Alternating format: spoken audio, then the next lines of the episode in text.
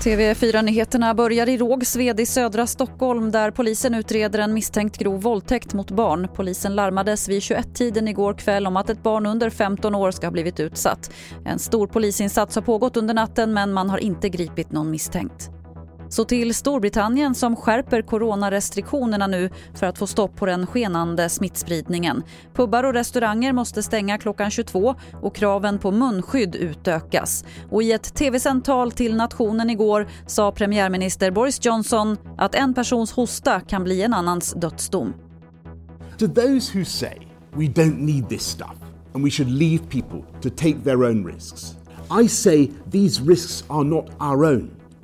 The tragic reality of having COVID is that your mild cough can be someone else's death knell. Till sist kan vi berätta att turerna kring höstens högskoleprov fortsätter. Nu säger en professor i förvaltningsrätt till SR att det är orättvist och att det strider mot högskoleförordningen att använda sig av först till kvarn-principen vid anmälan. Han menar att det gynnar vissa grupper, som de med egen dator och snabb uppkoppling till exempel. Det var det senaste från TV4 Nyheterna. Jag heter Lotta Wall.